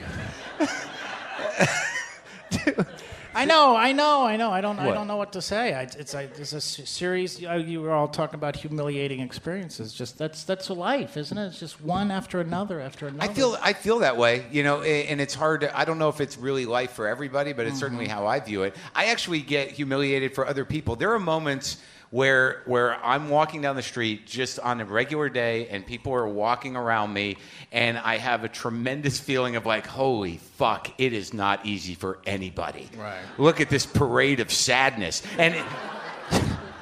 And, and it, like, but but but on some level, like I think, like it's true. Like if these people, and it, that, look at that smiling guy, he's not going deep enough. You, you know, he's just like you'll see a few people. You're like, oh my god, how can it be easy for that person? Like Bleh. they might as well be like you know just sad monsters, like ah. and then like I start to resent everybody for being so sad and bringing me down. And then I start to think like, well, you know, you know, you got to take care of the monsters, and and that's where I go with it.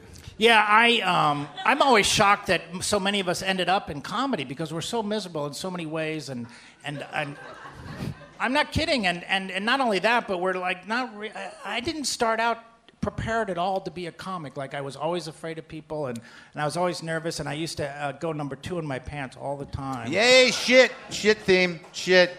Big shit theme. Well, I'd Just heard them. That's why I brought up. it up. Said the magic word. Yeah. It was I, w- I went to Catholic school and you couldn't go to the bathroom. Like they, they didn't want you to go to the bathroom. They thought you were going to be doing something there other than what you were supposed to be doing. And so there was a rule you couldn't go to the bathroom. And I remember getting so nervous that I couldn't go to the bathroom. I would go to the bathroom in my pants. And I remember I went to my mom and I said, you know, you got to do something. So she sent me uh, to school with a note that said, um, Nick can go to the bathroom anytime he wants.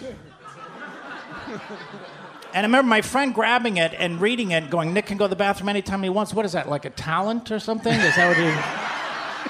Is that like if at the end of the day there's nothing to do, you know, nickel shit for you because he can go to the bathroom anytime he wants?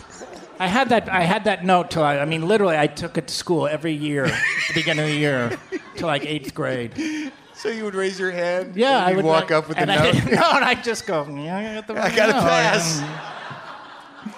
I trump you, lady. So, you, uh, but you never, you were never married, right? Because I'm trying to remember. I, I, I was I was married. Yeah, like uh, how would that go? I was married. That uh, yeah, that I was married three years. Yeah, I have a joke that uh, I was married three years. We were supposed to be together until one of us died. I never even had a fever.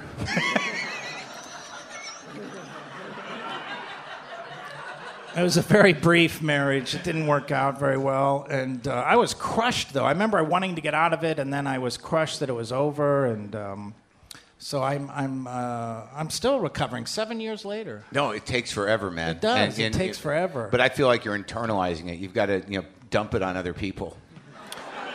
Well, I'd been talking about it in my act for years and years, but apparently it didn't hit home for some people. They didn't remember that I was divorced and grieving for a decade about it. Nothing, huh? Nothing, not a thing. Not a thing. Have you tried emailing her? Abusive No, no, we haven't. She, uh, I moved out. She said, uh, "Well, what happened is that I was not feeling well about the whole marriage, and I said I got to move out for a while." And she said, "Well, if you move out, we're getting divorced." And I said, "I got to move out." And and so she went and got these divorce papers you can get in L.A. off the off the internet. You Yeah. can just in here. And as a, you know, she kind of, Yeah. and I went, and then she filed them, and I'm like, "Oh, fuck." Yeah.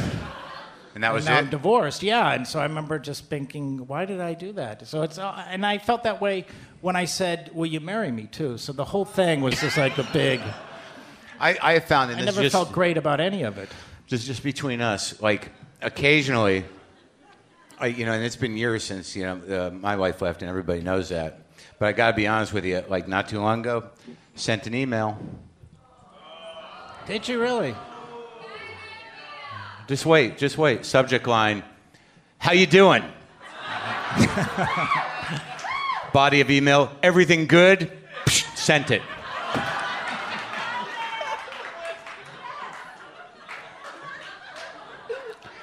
And I thought, you know, I, I don't know why I did it. And then, like, uh, uh, about a month later, I went out and took a picture of the cactus garden she planted. Fucking subject line, remember this? It's doing good. Pshit, sent it. Wow, this is horrible. Also, Do you ever masturbate to your ex-wife? Never. I never masturbate to my ex-wife because, you know, frankly, whatever. I don't. Um, I don't masturbate to my ex-wife, but I, you know, I've got some. I've got some in there that have been there for about 20 years. Some masturbation fantasies. Right, they come back and Yeah, and but I don't ever age them. Yeah, I, of You course know- not. You want them how you remembered them. You're, you're sort of like, well, I better update that to an age appropriate. that girl's much older now. You'll go to Facebook. It's like, yeah, you know, I'll keep the one that I had in high school. I, I- do you masturbate to your ex-wife? I do. She had, she had great legs.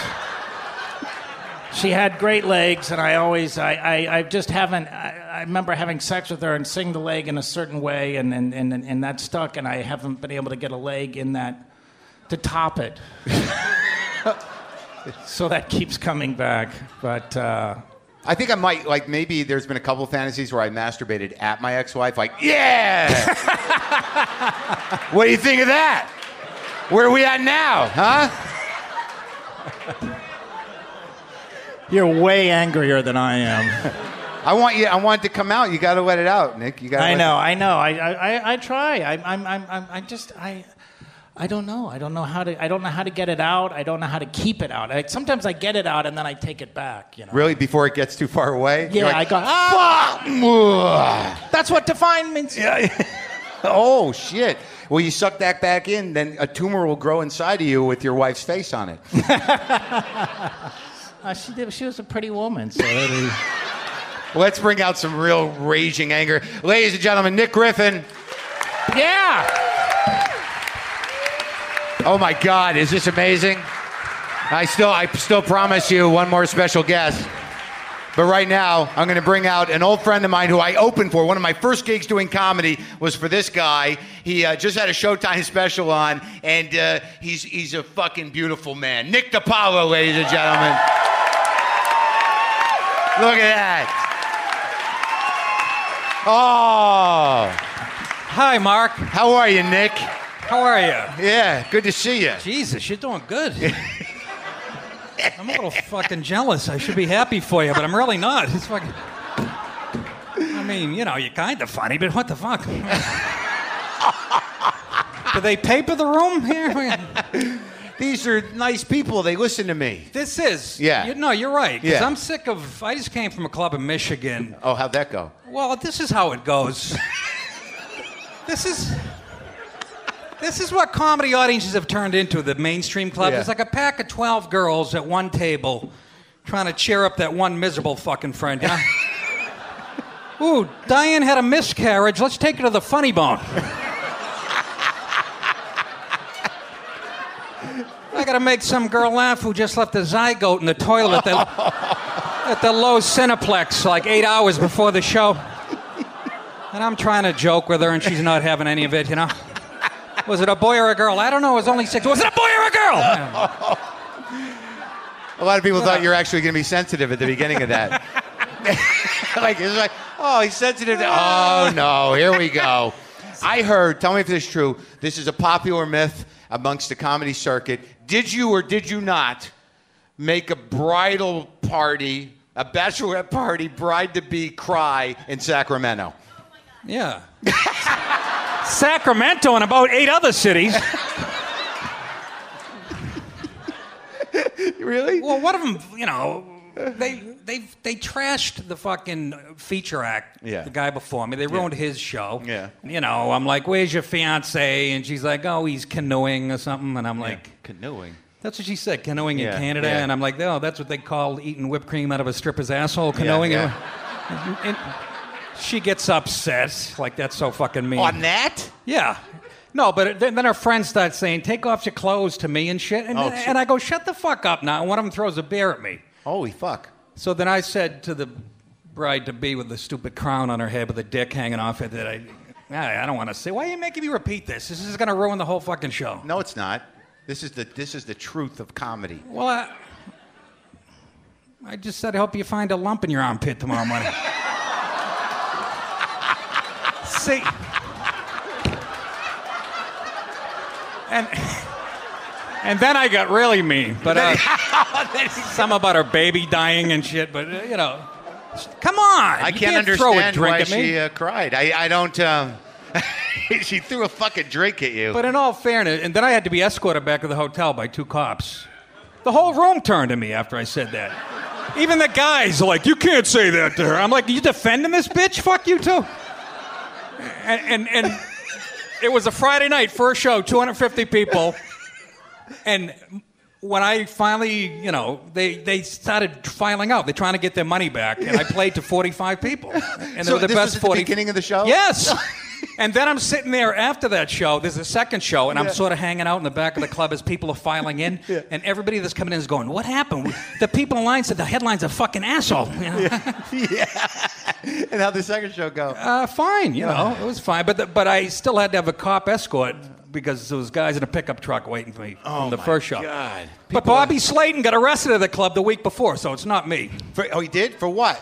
He got in a big brawl and he punched an off-duty cop that he didn't know was a cop, and he used the N-word to some fucking.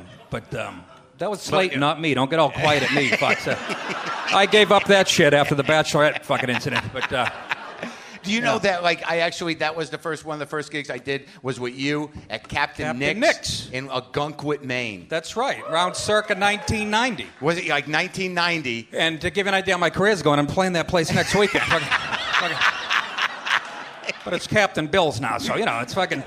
Do you remember doing You- those fucking gigs? You were all nervous. You had, Of course I was. because it was your first gig back. You Yeah. took some time off for alcohol issues or Yeah, whatever. well, I don't remember. Was- Self-esteem, Jewish shit that I can understand. And if I all this fucking guilt, I'm like, why? You run the fucking media. What are you guilty about? Oh, yeah. Oh, come on. Okay. this is like Meet the Press in among the non-Semitic. yes, we do, Nick. You're we the, run the you're media. The be- my, you're my favorite lib. though. You are. He's a funny bastard, isn't he? Seriously, I fucking hate every. I hate the rest of them, but he's truly funny and very fucking smart. And I don't It's- say we, that. to- we all have meetings and we talk about you every week. Your name, your picture comes up on the slideshow. We're like, yep, keep that guy down. He's just starting to get funny.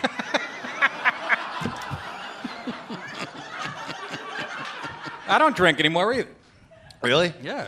Well, you're never a big boozer, were you? Well, it got that way. I was just good at fucking hiding it, you know. But um, What was the, uh, the the moment where you were uh, like, well, I, I got charged for sodomy a wine tasting. you did not.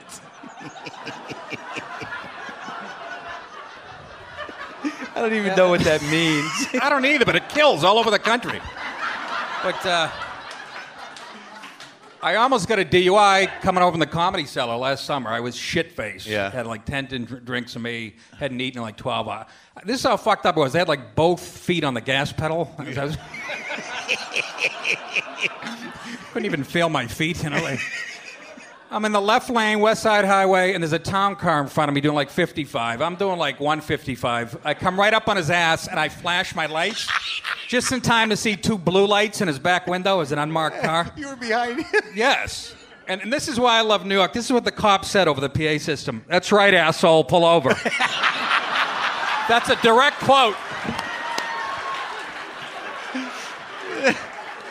I'm like, this guy knows me, but uh, but I got out of the ticket somehow. How'd you I- get that? well, He I knew you? have Did no, he know you? I don't know. I got out of the ticket. He even made me blow into that thing. What do you call it? Uh, dr- The, drunkoizer. the head of his dick. That's Yeah. right. Yeah, and the ticket went right away. If you try this, ladies? It's like magic. Come on. man. Uh, he couldn't get a good reading. I had to do it for like 45 minutes, but. Uh, you didn't want me to do shtick up here. I, I know. do, of course I do. I was afraid to come here. I got to be honest. I don't do this. I was all- afraid for you to come here. I know. You know, I just hear this whole hipster thing. I just had it- this image I was going to get here and like Bo, you know, Bob Odenkirk and David Cross are going to be playing hacky sack in the lobby or something. And I fucking, I really did. And I'm sure Speaking Dave of hates funny- hacky sack as much as you do. Yeah, but why, why are these lines drawn? We all came up together. We love you.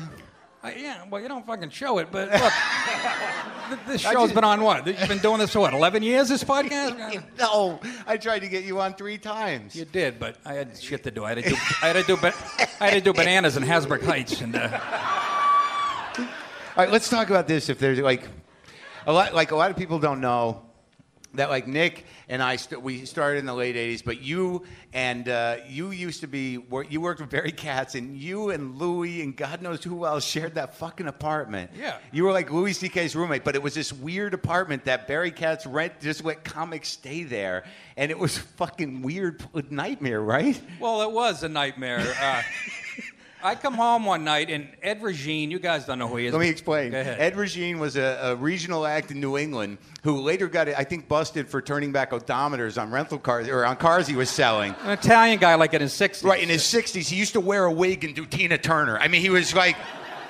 he was, he he literally got into comedy to stay out of prison. All right, there you go. So I come back to the apartment, which is a uh, one-room studio, about four feet What, by didn't it five have, like, feet. bunk beds in yeah, it? it had bunk beds, which turned out good in this story. Um, Like I'm on Ed Regine sitting on the couch with like a black prostitute, like 19 years old. She looked like Whitney Houston in her prime. Fucking Yeah. good. And Ed's haggling with her and Barry over money. So I come in, I'm in pretty good shape back then. I took my shirt off, climbed up in the loft, and they're fighting with about money. I go, get up here. She comes up here. They leave, and I got laid for fucking $25. Imagine I spent 25. What the fuck were they asking for? I mean, I only spent 25. And she was gorgeous. She, she left crying, though. I remember her leave. She left crying with her headphones on. That's all I remember. Really? Did she cry during the blowjob? Because that's a Mormon thing. Uh, Did See now, the only thing that happened here is like a, a, a lot of uh, people got a little uncomfortable with that story because they, they, they like hookers are not part of their general experience. What, here? Yeah, a little You wouldn't bit. know from the fucking neighborhood. Jesus Christ. what do you have to know how to drive a forklift to live around here? Fucking, Jesus Christ. It's a fucking scary place. I was afraid to come down here. I'm thinking, Are you married now? You're married, right? ah, I'm fucking married. What else you want to talk about? How's that going? It's actually going better than you know. I'm supposed to. Sh- it's it's. fu- My wife, I do. I got to rep you. You know. Well, but yeah. I, I my wife's very insecure. I love her. She's good looking. She's funny. She's smart. She's the most insecure woman you'll ever meet. I don't know why she's so insecure. I'll give you an example. Like we'll be sitting on the couch tonight watching a movie late at night. A beautiful actress will come on the screen, so I'll start jerking off, right?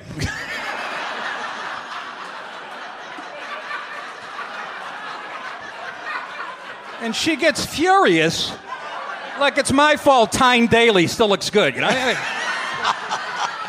Oh, that- yeah. That's why I love this crowd. if I'm at the Funny Bone, I say Betty White to dumb it down, and they fucking laugh their ass off. But I, but I went with a dykey chick, and it killed here in Hipsterville. Fuck. You're That's applauding. why- You're applauding my audience for knowing who Tyne Daly is. Yes, that's seriously. They're not going to get that at the Funny Bone in Nebraska. Oh, Tyne Daly. Is that a black guy? Oh, This is awesome, man. You I'm actually really happy so you. much happier than you used to. It's so good. I didn't know what was going Well, going it's the wife. We, we get along pretty good. She's You mellowing a little bit. yeah. It's The special was great, and you, uh, I don't know if, if is it still on Showtime. Where are we at with that? oh the fuck no. It's like I did it in a vacuum. Nobody's seen the fucking thing. Jesus Christ. My parents called and some like strong middle that fucking opened for me in Arizona. What do you mean? They, they, This is why I'm doing your show, though. I, I, when, when, the album came out, Raw Nerve, by the way, iTunes and Amazon, I it was like number four for like two weeks, and I kept checking it every night, Yeah. and I kept seeing your fucking face in a WTF, and I'm like, what the fuck is he doing, this guy? maybe I should talk to Marc now. Yeah. So I never felt like we had any tension ever. You didn't? Not really. Oh, like I said, I can hide that shit, but um. No, we had our, didn't. we had our didn't. political problems, but that, those aren't real No, problems. exactly. Yeah, I mean, you know, it's on. going to go how it's going to go, right? Exactly. Can't wait. Come on, even you guys got to admit, you don't even like this fucking guy. Come on, go. You don't even like him, please. the, the guy's overqualified to be president. See, that was a nice way of saying that. Yeah, that was nice. I, I think maybe we should leave it there Okay. And bring out. Uh, you want to? You guys, you want to bring him out? Yeah, well, uh, my latest venture, since I, I'm not doing a podcast, I, was, uh, I, I don't have the patience. You've been doing you this can, for a few years. you can make it a podcast after you do Oh, it. Go ahead, that. set I'm, it up. I'm going right to radio. I don't have time for this shit. and who are you doing the show with? Uh, this guy you might have heard, he's been in a lot of B movies, but he's uh, known for his, uh, you know, he's a sidekick on Howard Stern. Give it up for Mr. Artie Lange, ladies and gentlemen. Artie Lange!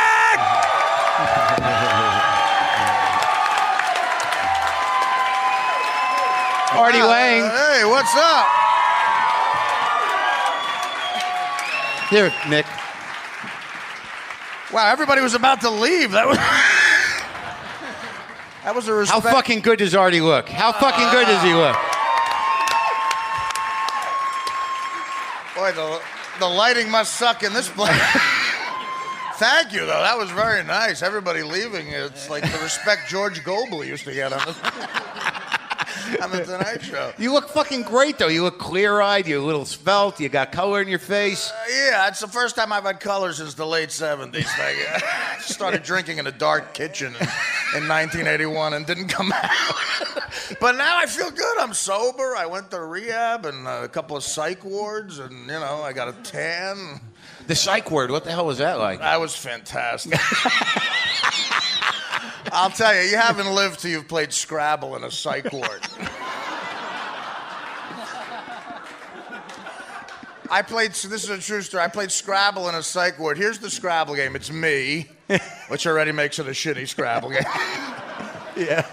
And an 80 pound girl who was a crystal meth addict. And uh, by the way, I learned this in rehab. Crystal meth is a good drug if you need to walk to St. Louis one weekend.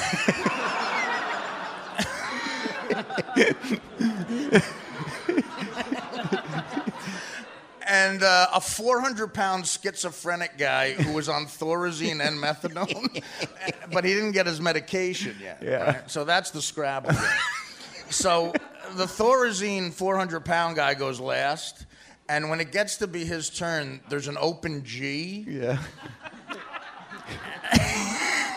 And all he does is put an M and an R next to the G. Yeah. So it just says GMR. Yeah.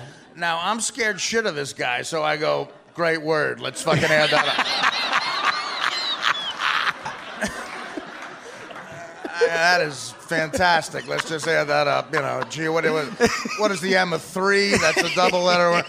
And and the, the 80 pound chick, she's pissed. She goes, that's not a word. Yeah. This is her cause to fight. You know, Yeah, yeah. I'm like hitting her under the table. It's a fucking word. It's a fucking word.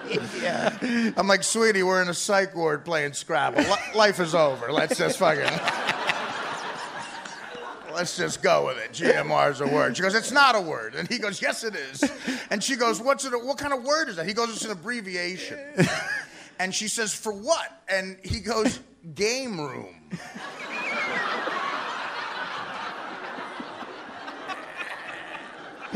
And if you think about it, GMR might be the abbreviation for game room. He could be right, you know? So, again, I'm scared shit of this guy, so I go, great, let's add that up. What do we got? That was. Let, let's add it up. And she goes, abbreviations aren't allowed. She's screaming. I'm, this is the fight I'm in the middle of. yeah. And uh, he goes, Yes, they are. She goes, No, they're not. And he goes, Well, you're not a genius like I am.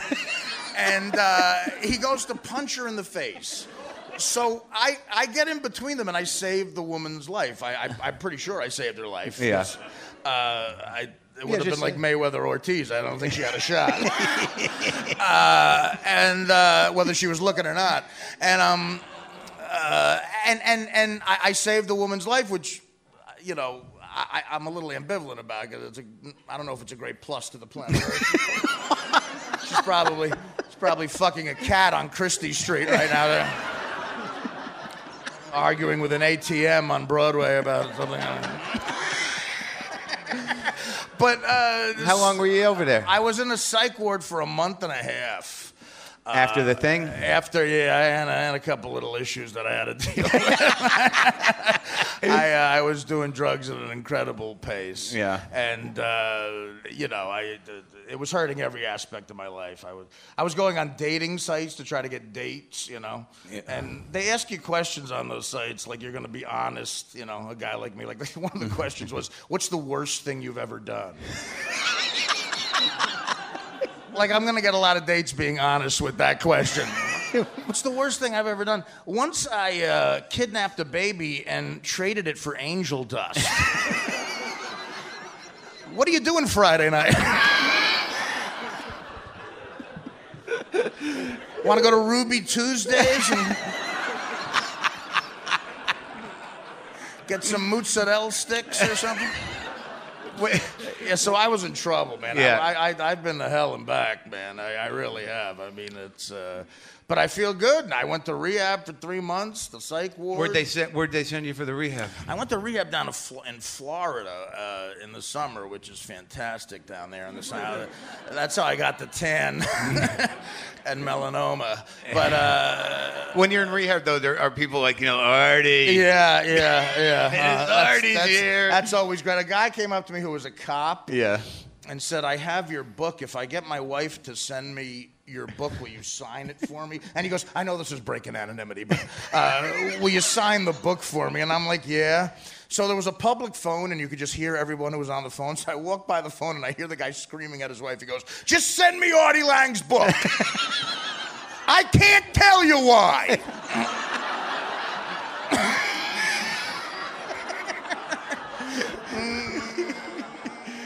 So I signed it for him. It was very nice. The- the- the- the- I I went to rehab with a friend of mine, this kid, um, Anthony. My favorite rehab story this guy has is um, one time, we're 22 years old, right? Yeah. And I'm in the passenger seat of a car, and he's in the front seat, and there's three guys in the back, and we're all smoking weed and drinking. And he decides it would be funny to start steering the car with his head. Yeah. So he starts steering the car with his head, and we're driving down a main drag in Elizabeth, New Jersey, like on a Tuesday afternoon. Thank you. And uh, and he goes, "Look, guys, I'm steering the car with my fucking head," and we're all high going. it's the funniest thing I've ever seen. And he goes, "Look, I'm steering the car with my head," and we're like, "That's hilarious." But the problem is, he did it like a little too long. Yeah. And he he somehow wriggled his head into the wheel, like so it was it was stuck between the horn and the wheel. So now he's high on weed and drunk and stuck in the steering wheel of a moving car. so he starts to freak out and he goes, ah! Ah! And we all think he's still fucking around because we're high. We go, ah! now he's screaming and steering the car with his head. He's a comedic genius. so after a couple of minutes, he, he drives through a bakery window, okay? this really happened. He drives through a bakery window. Now, nobody got hurt, thank God, but when the cops got there, they didn't want him to lose his buzz before they got him out of the wheel. Yeah. So, as they're cutting him out of the wheel, they give him his sobriety test. so he's like this. And the cop goes, uh, Sir, do you know your ABCs? And he's like, Yeah. And the cop goes, Say them. And he goes, A, B, C. Just fucking arrest me, man.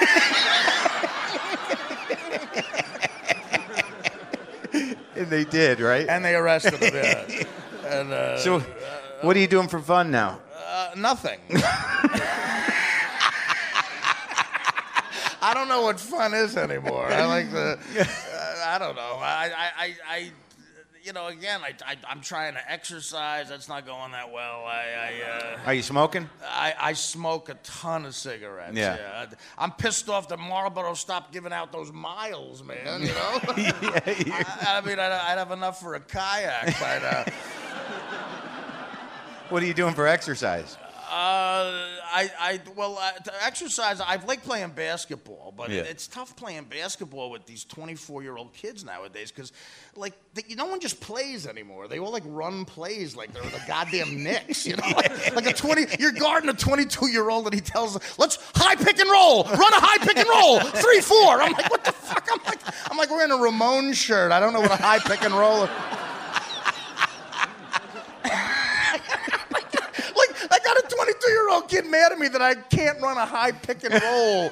We're in a fucking game on the playground. It's like, you know, I just had a chicken cutlet. I'm not running a high pick. So, what's the show that you and Nick are doing? Me and Nick are going to do a, a sports entertainment comedy type show. Uh, that uh, is going to be fun. It's like a national network show. Nick and I have been wanting to do. w- w- Nick and I, you'll appreciate this. Nick and I were coming back from a gig in Buffalo once. Yeah. And uh, I don't know. Nick loves telling this story about the. We were in Buffalo and we looked at the real estate section of the paper, like what you can get a house for. like, what, what is like- it? One house is like 14 rooms, three Mexican maids, indoor pool, five tennis courts, 11,500.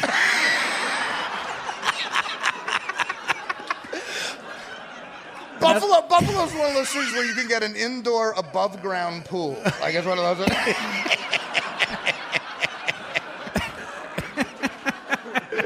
and uh, so, so we're like at the Hampton Inn. We just call each other. Go, why don't we just buy eleven houses here and see if something works out?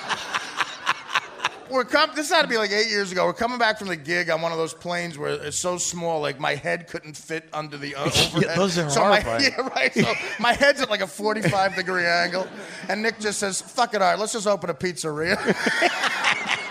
I make a good gravy, and I'm like, all right. And uh, so since then, we've wanted to work together, and now we can do a radio. We're going to do a radio show starting in the next couple of weeks together. Nationally syndicated. Yeah. Nationally Yeah. syndicated. Yeah. radio, yeah. I've I filled in for Dan Patrick a couple times. Yeah. And it's, you know, I, I have my little radio show in New York. Yeah, yeah, You know, yeah. the right wing shit doesn't fly here in Manhattan. So it's easy to talk about, you know. But we're, we're going to do very limited sports because I know you, you know, you, I can see your crowds drooling over a sports fucking show right here.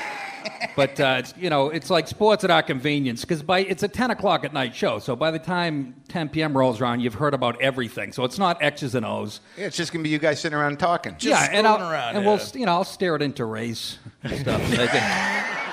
I think- Maybe you can launch from the sports into race. well, yeah, sports is a microcosm of society. It really is. no, it So, is. uh, That's the shit we're going to talk about. We're not Okay. talking X's and O's. So you, you might be. I used to be a degenerate gambler too, it- which is why I dress like this. But I, I so I don't do that anymore because that's what we call a trigger, you know. But uh, it's no fun betting all the money you have in the world and not doing coke watching the game. what fun would that be? No, no fun. You got to layer that shit, yeah, man. So you got to layer.